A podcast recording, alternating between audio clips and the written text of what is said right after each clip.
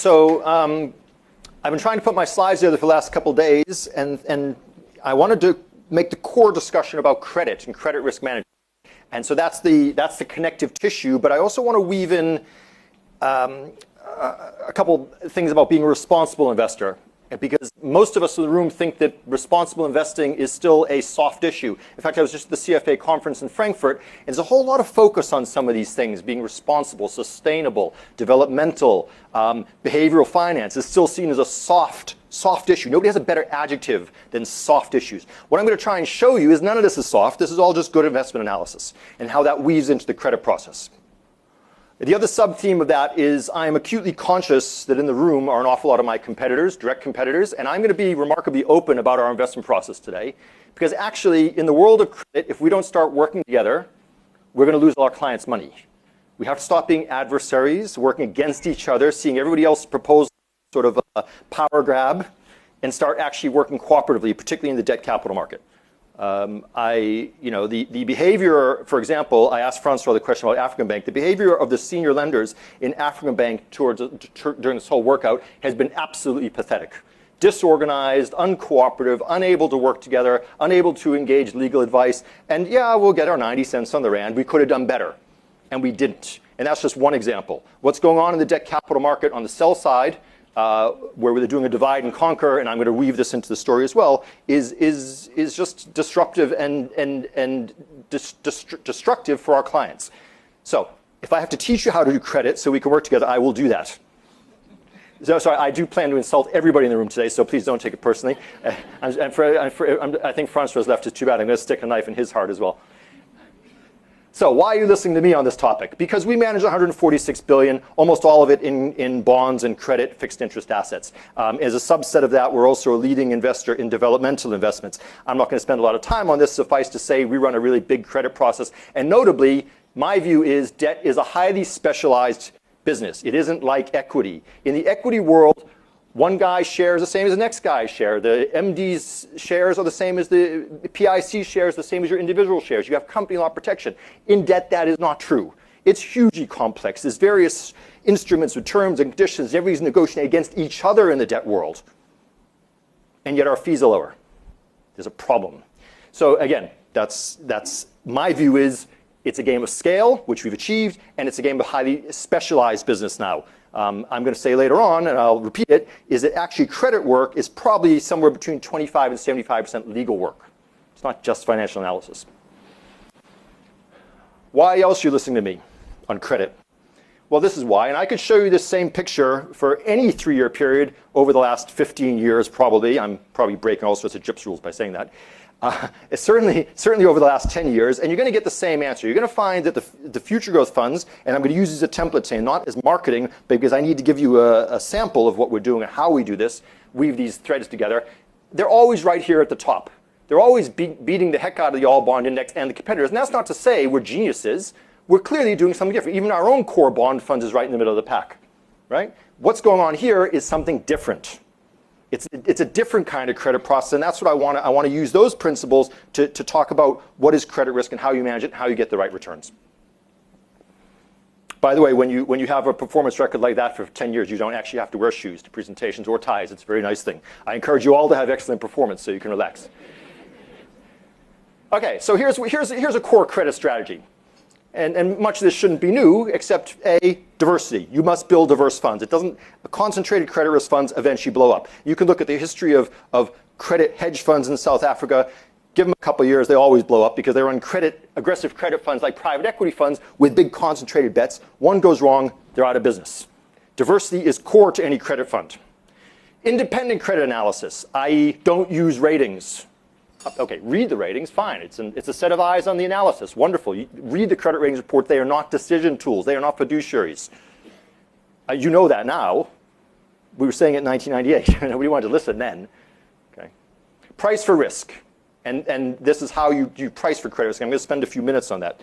And finally, negotiating for rates, covenants, terms, and security. Embedded in all of this is being a responsible investor, thinking about ESG factors, thinking about sustainability of the business you invest in, how they govern themselves and such. So diverse, this is an actual portfolio. This is actually one slide of two of an actual yield enhanced bond fund, the one that was at the top of the table there in performance.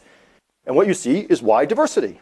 That's, that's, that's it. You're not seeing big chunky exposures except for government bonds. 17% in government bonds. There is a risk stabilizer, as a liquidity asset if you need to meet flows. Uh, please don't, Tracy, don't write down every asset holding. I see you. um, it's, that's, that's a nice diverse portfolio, but you're not seeing big chunky risks. And, and what I will tell you about this portfolio is its average yield over the all bond index today is about 240 basis points. You take, the, you take each individual instrument, its yield pickup over its relevant government bond, you average that out about 240 points. What that means is that we can have a default in this portfolio, lose 2.4% of the fund. What's on the slide? Okay, Development Bank of South Africa, 2.41%. DBSA can go bust tomorrow. We can lose all that money, low probability event, and we're still going to beat the all bond index, unless we also get our interest rate call wrong, but that's another discussion. Okay, that's what diversity does in a bond fund. It's, it's core. However, headline, diversity is a necessary but not sufficient condition. A diversified pile of rubbish is a pile of rubbish. That's what we learned in the great financial crisis, right? All the housing loans. You have to have a credit process. Uh, asset managers get this wrong. Oh no, just buy everything. Diversity, I need, I'll buy that asset at whatever price just for diversity. No, no, you must price for risk. No, you must avoid bad credits. Okay. Here's one of the transactions. Developmental, funding taxi drivers to buy their own taxis um, with cession of the vehicles, of the receivables book over the taxis. Um, you know, when, when the, the, drivers bought the vehicles, they had to put in 40 cents on every rand, uh, so sort of a 60% LTV. They had to install a satellite tracking device, so if they didn't pay, the lender could turn on the tracker and repossess the taxi. So good credit work, charge the full rate, have cessions and securities, warranties and covenants, unlisted asset. Um, now grown into, I don't know, probably a 3 billion rand book over the last 10 years. We were the initial funder. Right? And many of you in the room now have this asset because it's rolled out to be much bigger than we could manage, and that's great. So, so the point is you can integrate SMME finance, transport infrastructure, black ownership of businesses, and still earn the right returns with the right conditions. That is the, if you take away nothing else, say that is doable. And that is doable in the corporate bond market as well. You can do the right thing in the right way, earn the right returns for the right risks by applying a bit of effort. That happens to be a good news story or a happy story. There's the second slide. The thing I like about this set of slides, and one of the points I want to make is transparency about this. This is every credit exposure in this portfolio. And, and uh, I want to make a sub-point about the, the way uh, the, the treatment of credit derivatives. Uh, many of you will know what a CLN is. You make a deposit at, say, Standard Bank, but actually if, um, I don't know, Imperial goes bust, you lose the money. Now, to me, in my world, that means you have two risks. Standard Bank can go bust, you could lose the money because they've got your money. Or, or, or who did I say? Telecom? I, Imperial, whatever. Choose your corporate. Imperial goes bust, you lose the money. You could lose two ways. Well, I don't know what the regulations currently say because it's, a bit, it's a bit vague, but we count that twice. And that's how you should do it. That is correct. You have two credit risks. You should count them twice, and you should price for them both. Again, that's, it's a mistake asset managers make. So I'm arguing that even if you're doing developmental investing, you should earn the right returns. You should charge as much as you possibly get away with because you're managing people's pension funds. So, and by the way, make no mistake, anything I say today doesn't change that principle. We're all about returns, right? But if, you, if I'm demanding commercial returns, then is the investment really developmental? If I'm funding a toll road at a full commercial rate, is it a developmental investment? Well, of course it is. it's a toll road. It wouldn't have gotten funded necessarily otherwise. You're applying effort to get SA Taxi off the ground so they can fund a multi-billion rand book. So yes, of course it's developmental. It's just developmental in a different way. And we could work with the development finance institutions. In the case of, of TUHF in, in inner city Johannesburg, many of you will know, by the way, uh, you're going to find out the banks are always the bad guy in all my stories. It's always the banks that won't do stuff. They wouldn't fund the taxi drivers. It was the banks that redlined downtown Joburg when it was, when it was going downhill and refused to lend. So you had buildings being invaded by, by gangsters, right?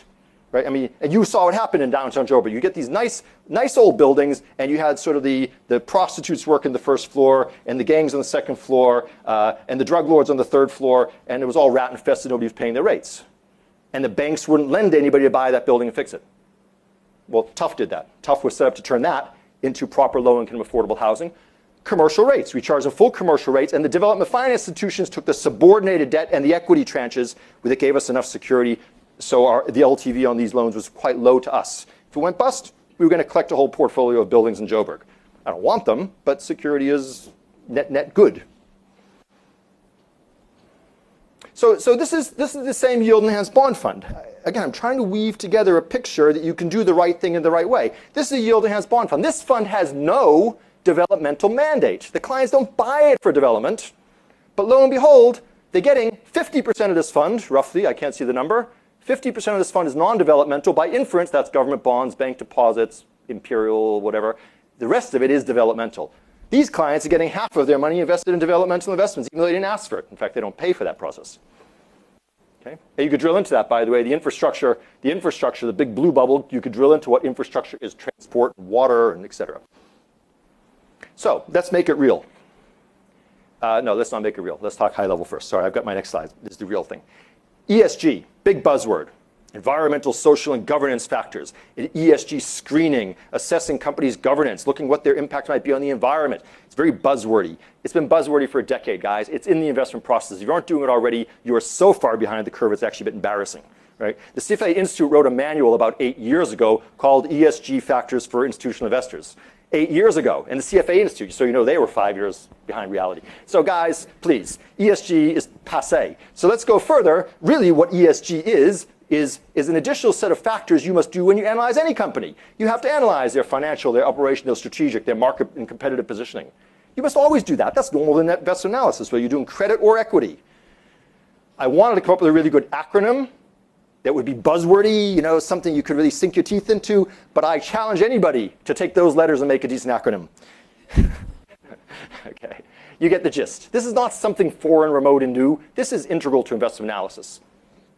Then there's the external manifestation of being a responsible investor. It's how we engage with the industry.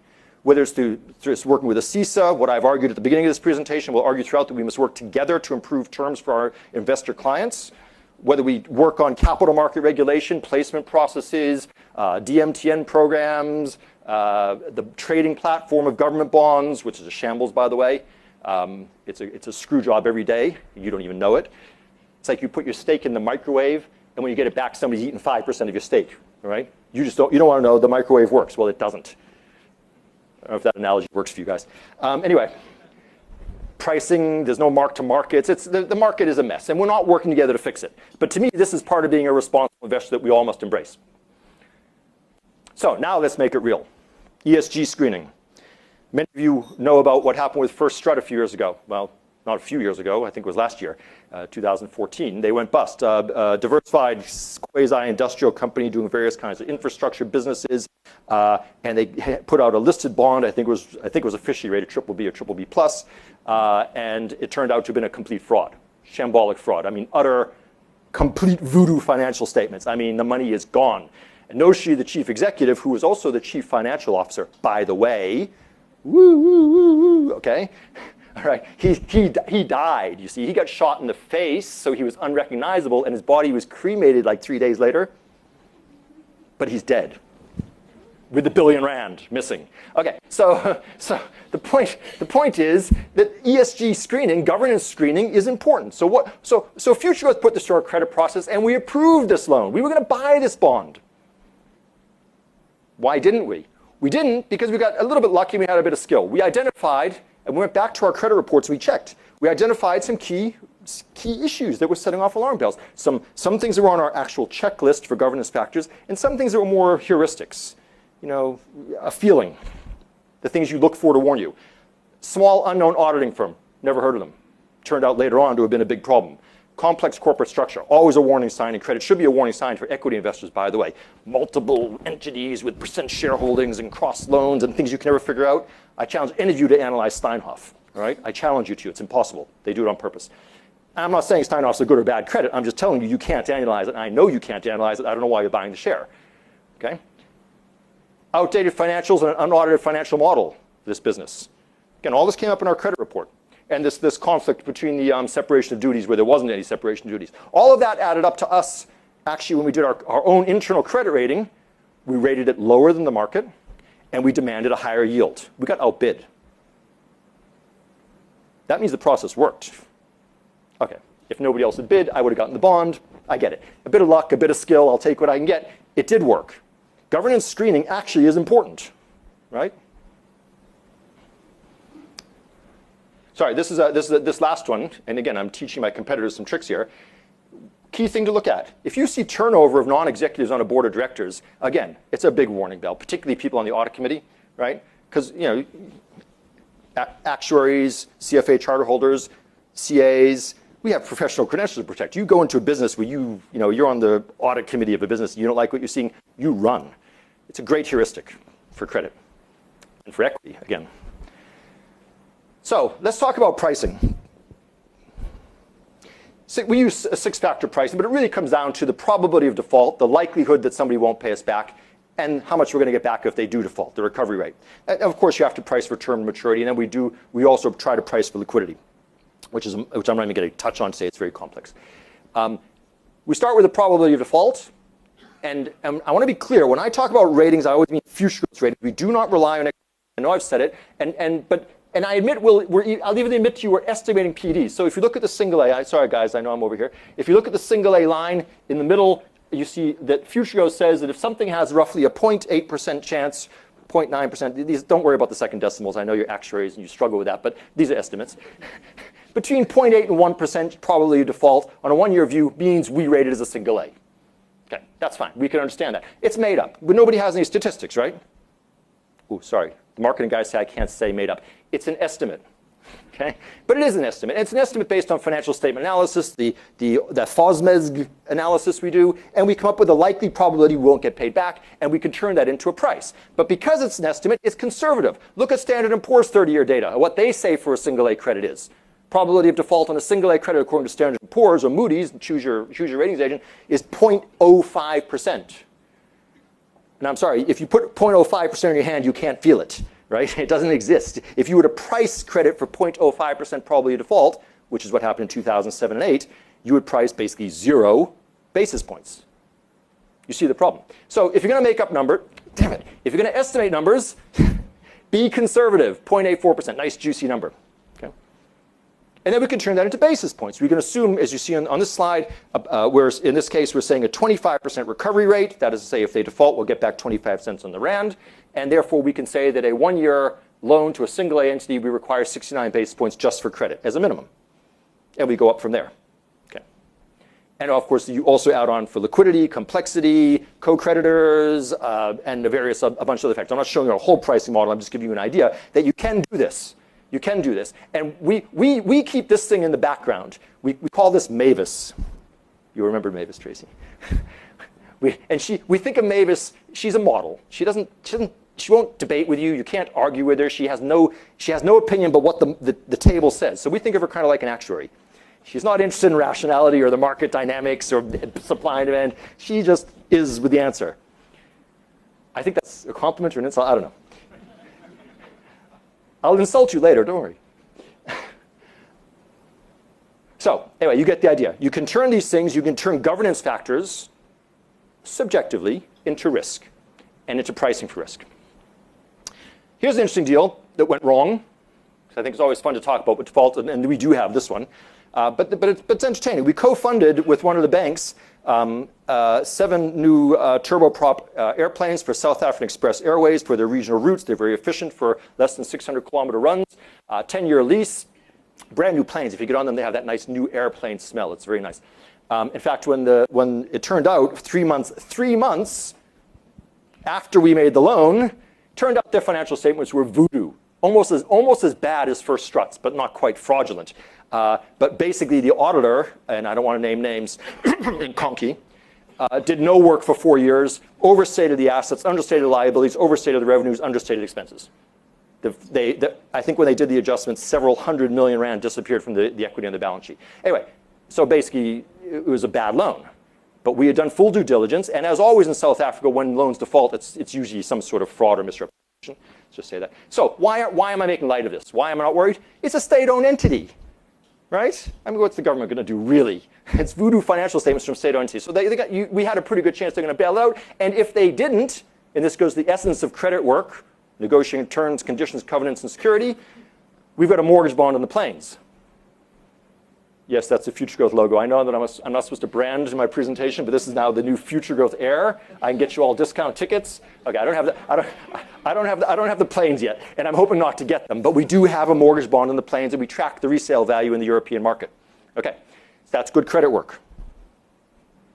This is important. This is very important. This is tricking the whole world. It's tricking every pension trustee in the universe. The world, the world has tricked you. You used to have bonds. And you bought bonds because you had long dated liabilities, and bonds happen to have reasonably predictable cash flows with a certain kind of price stabilization relative to other asset classes that are volatile. You like the non correlated returns, you like the long cash flows. So you bought bonds. And then one day you woke up and you realized actually somebody conflated an additional asset class onto your nice little bond portfolio, and that's called credit risk. It is two different asset classes. It is, they, they were never necessarily meant to be together. Bonds you buy for one reason, credit you get because you just get it. It's in the funds now. So that's important. It's so important that I think we should just stop there. we'll go low tech. Bear with me. It's not my keyboard. Let's try this one. Ah, that's good. Okay, so we must always separate these two decisions, the, the, the credit um, and the interest rate decision. You want to buy long-dated interest rate exposure? You don't do it by buying long-dated bonds. Now, why do I say that?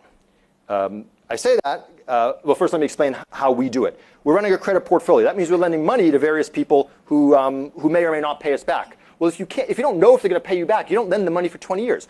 Example, you would never lend a retailer money for 20 years retail entities disappear, right? But on the other hand, if you're building a power plant, sure, it's a 100-year asset. Lend money to them, to lend money to Eskom or to some of these projects for 20, 30 years. That's fine. Assets must match liabilities. In our portfolio, this is the same portfolio. This is the same portfolio. You can see the physical exposure weight, and this fund benchmarks the all bond index. I'm sorry, guys, over there, but look at the right-hand side of the slide. You can see the physical exposure of this portfolio, 36, 48, uh, what's that? About 60% is in less than seven year assets, and that's in a fund that chases the all bond index long duration target. You see, we've separated the decision. We use derivatives to get the duration up to where it ought to be and manage our yield curve risk. Don't put the two decisions together. Now, I want to make a big hoo ha out of this because I don't know if, of you see the, uh, the Mexican, the Mexican 100 year bond that was issued last week? Of you trigged to see the Economist article? You must read the Economist article. Okay? And they're trying to figure out how did Mexico sell a 100 year bond? Who would lend money to Mexico Really? For 100 years. They even said that Mexico has spent more time in the last 100 years in default and without access to capital markets than they've actually spent as a, as a credit-worthy borrower. Right? Who's doing this? I've got one word for you. Actuaries. Right? this, who, who else? Who else would actually think they're buying the duration and convexity of something that may not even exist? You will have, that, that bond will default at least three times the next 100 years. You will be haircut 20%, another 20%, another 20%, and yet you are happy to buy you. I'm sorry, guys, I'm not really trying to slap you in the face. But the actuaries who are buying it for their you know, annuity funds needed convexity. I know you need convexity. You're hungry for convexity. You don't know how to price convexity, so you'll buy rubbish. You didn't separate the credit decision from the interest rate decision. By the way, this is the third time Mexico's issued a 100 year bond. Uh, it's adding up to $5 billion now, and they're sitting in Mexico laughing about this. They're just literally laughing. Okay. 4% for 100 years. Unbelievable.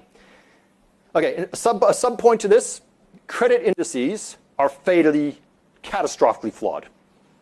Right? There, anybody in the world that's managing or, or, managing their liabilities using any sort of credit index must be fool, foolish because, because it's not like equities. And an equity index kind of notionally, if eventually, if you assume that most companies eventually grow up and get listed, well, at least an equity index, a cap-weighted equity index, for all its flaws, kind of represents the economy.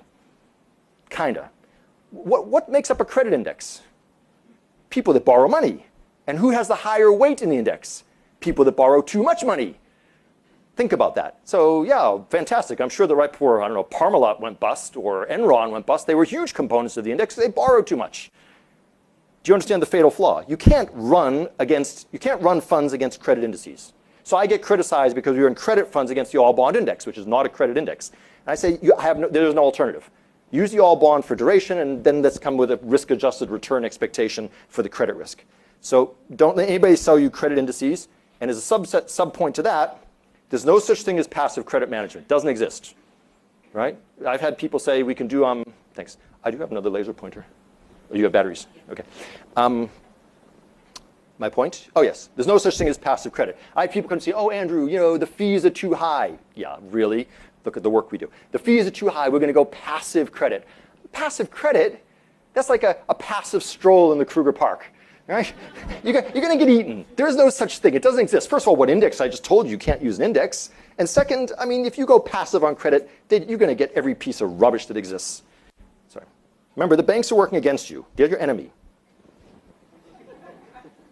That's not a joke, guys. That's don't laugh at that. That's the truth. There was a there was a survey. I just heard it on. I just heard a podcast. I think it was two days ago. I might get this precisely wrong, but generally correct.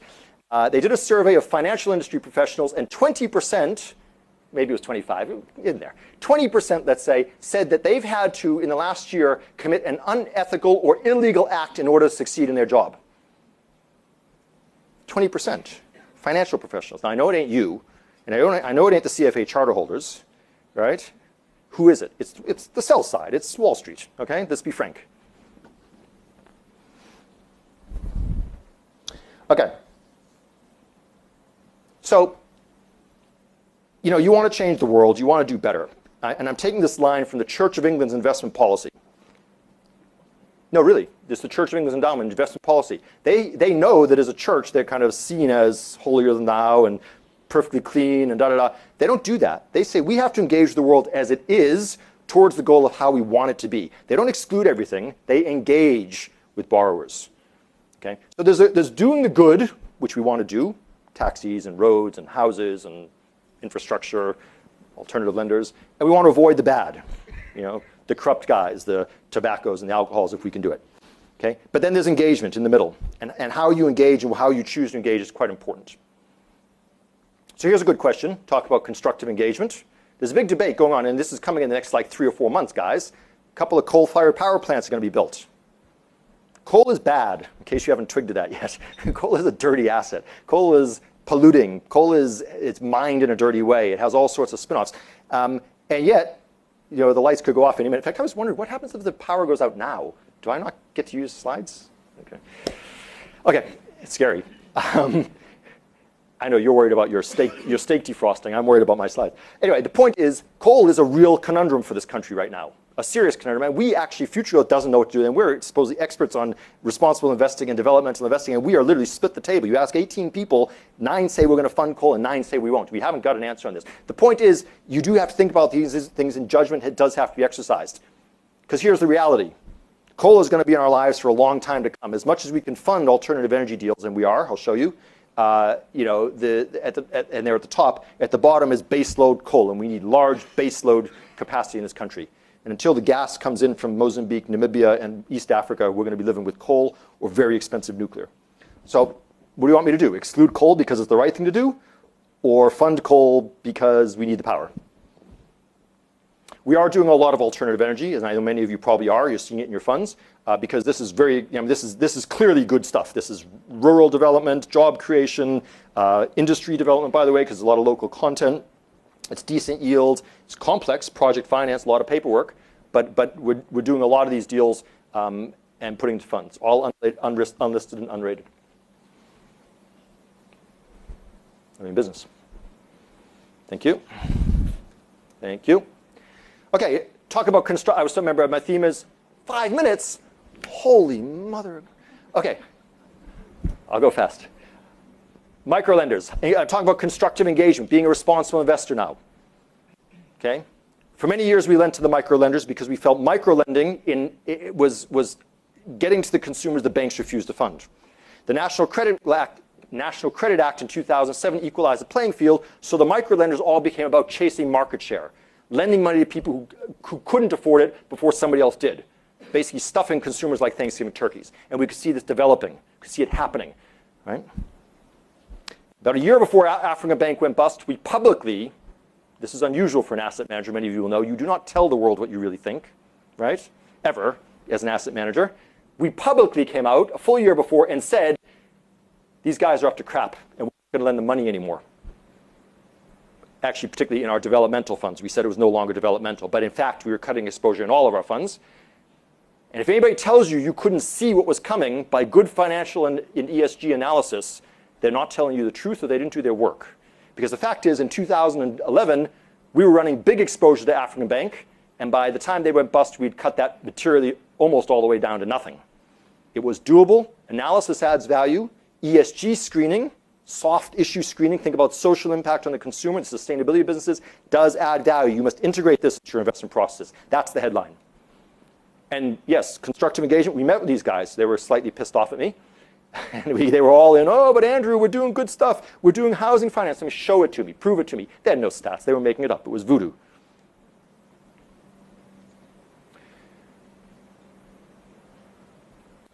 Now, I've insulted the actuaries. Let's go after Francois. Shout it out, people. How many banks have failed or nearly, nearly failed in South Africa in the past 20 or so years? 14. Good. Nobody? Eight. Nobody else.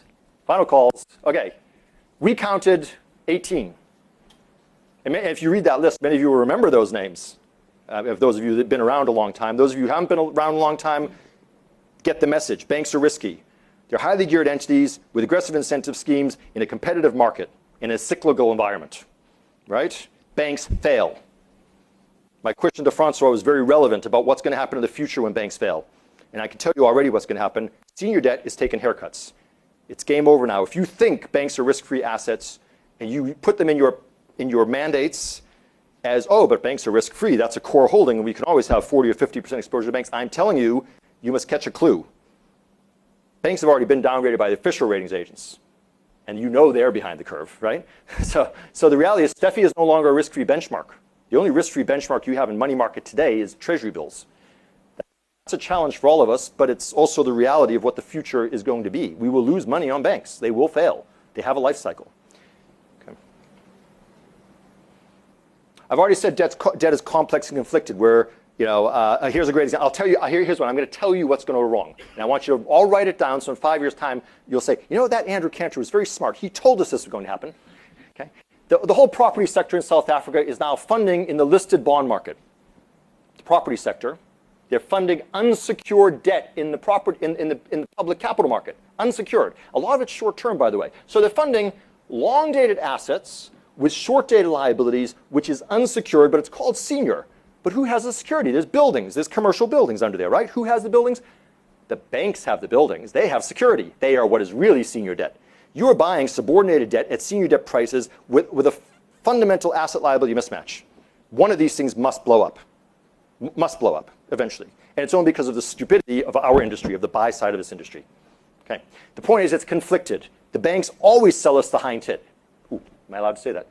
They do. That's their job. They keep the good stuff, and it's, it's globally true. Recovery rates on defaulted paper for bank loans globally always are higher than recovery rates on listed bonds.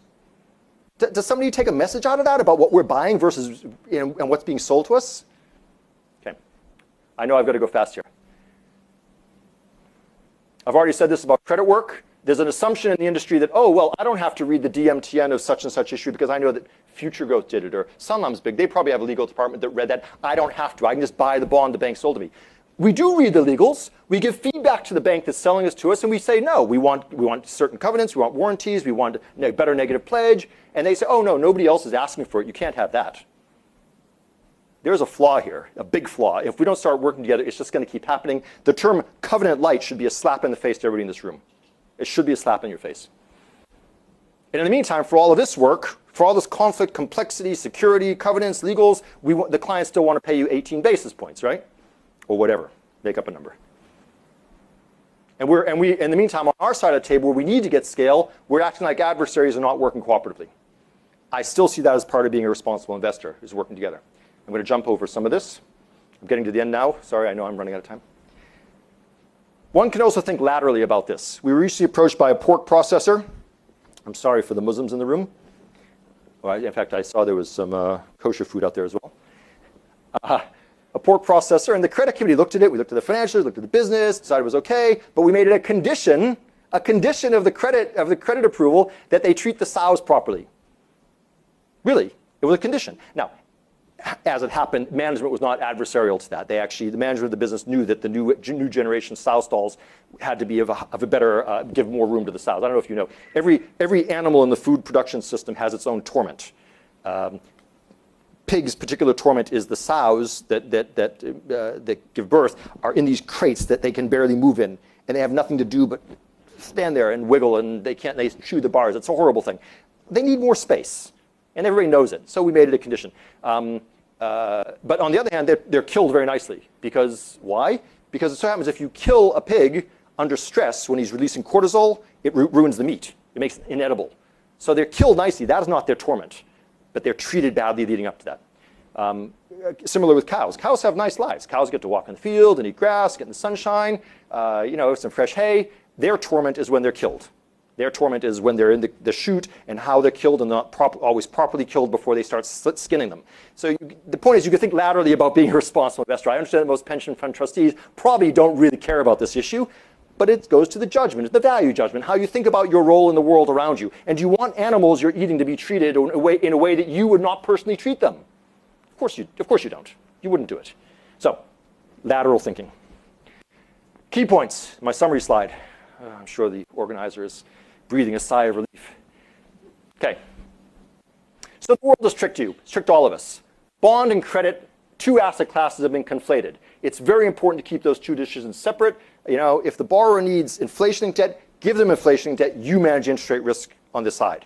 You know, if he needs five-year money to match his liabilities, sorry, sorry, to match his assets, give him five-year money, not 30-year money, because that's your duration target. Okay? Credit industry is flawed. You can't do credit passively. Um, responsible and fiduciary are integral to being an investor. It is not some soft issue. Diversity is necessary but not sufficient. Sorry, this is your notes. You don't have to write notes now. I'm giving it all to you.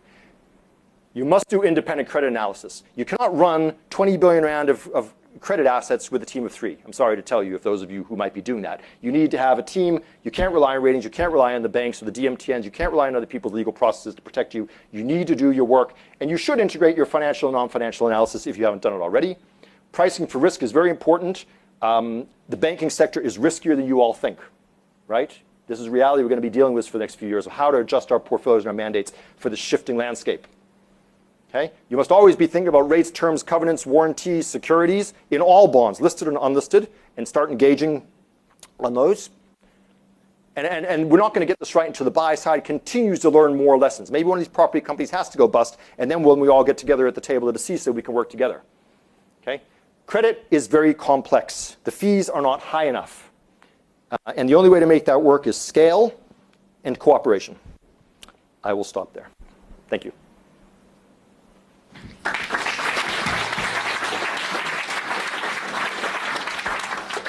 Andrew, thanks very much for a thought-provoking and challenging presentation. We've got about three to four minutes for questions. Oh, I couldn't use that time. Damn it. Any questions? Or insults. I'll take it back. It's only fair. oh, it's okay. Just shout it. Okay, don't shout it.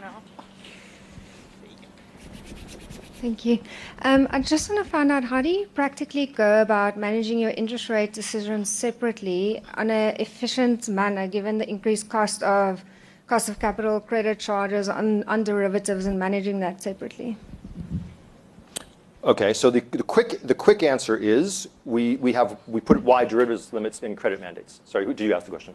Uh, we put wide derivatives limits in the credit mandates so we can use whichever instrument we need to use to affect the right interest rate positioning. Now, uh, the, the additional charges applying are to swaps, uh, and basically we've been avoiding swaps since those have come in. We do it other ways. We, you, ways you can do it with options. You do you actually do longs and shorts. You use futures uh, with margining. You can enter into also to avoid those um, those credit charges. You can enter into uh, um, cash margin CSAs. So it's literally daily cash margining. So you can avoid um, you can avoid the um, the other CSA charges.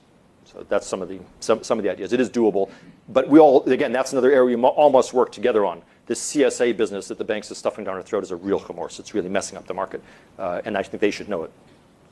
So we're going to do yeah. So so the question is, do we how do we how do we take account of credit risk on credit derivatives as well? I've already said that we do a credit derivative, uh, a funded note. We record the credit two times the credit risk. Or, by the way, in the old days, they would sell you a package of eight potential credit risks. That was a real joy. Um, uh, luckily, those days have passed. So you record both, and you price for both. So those that probability default table, in my scenario, I would price the PD of Standard Bank and the recovery rate, and the PD of Imperial and the recovery rate. And that would go into the pricing of the credit linked note. So if they think they're going to charge me, if they're going to give me two times the credit risk at one times the yield, then we're not going to buy the instrument, simplistically. And in fact, we don't have many credit derivatives for that reason. So you must price both. Andrew, I've just got a question on the liability management side. So you said earlier, also for you, you your focus is return maximization, but from the, the actuary side and managing the annuity portfolios and so on, liability management is very important. And to me, it seems um, that the actuaries on the liability side isn't close enough to the portfolio. So how, how, how do would you suggest actuaries managing these big books of liabilities actually become more involved in the investment process and see the projects and so on, especially with the long dated energy, renewable energy, and, and those type of uh, projects coming out, which is actually a nice inflation linked match to annuity books. How, how can they actually uh, make use of these deals? Because a lot of these guys, they actually don't have the, the teams in place. So I think there's a way that, that we can actually work closer with, with guys with the necessary experience? So yeah, you know, obviously, so so we have to work closer, right? You're the client, I'm the asset manager. I, I think of the all bond index as my client's liability profile, but in fact, you can give me any liability profile and say match the duration and convexity of that. You can choose a single bond, you can choose a notional bond that's exceedingly long, and we're going to talk about what we can really achieve with that money. So the, the, problem tends to be when we don't work together and you're on your side of the table thinking, oh my God, I've got this huge convexity risk and there's no way to match it. I need to buy ah, you know, 100-year bonds. That's, that's a problem. I, as the asset manager, it's my job to say, don't do that. We have to work with what's possible and what's achievable. So, so, and it's all going to be in the mandate, right? We only manage money to mandate, which you write. You're the client. So it's that dialogue, and and you know I can't do your job. I don't I don't know how to estimate your liabilities. I only know what you give me as the target. Does that kind of answer your question? Appropriately. Thank you. Thank you.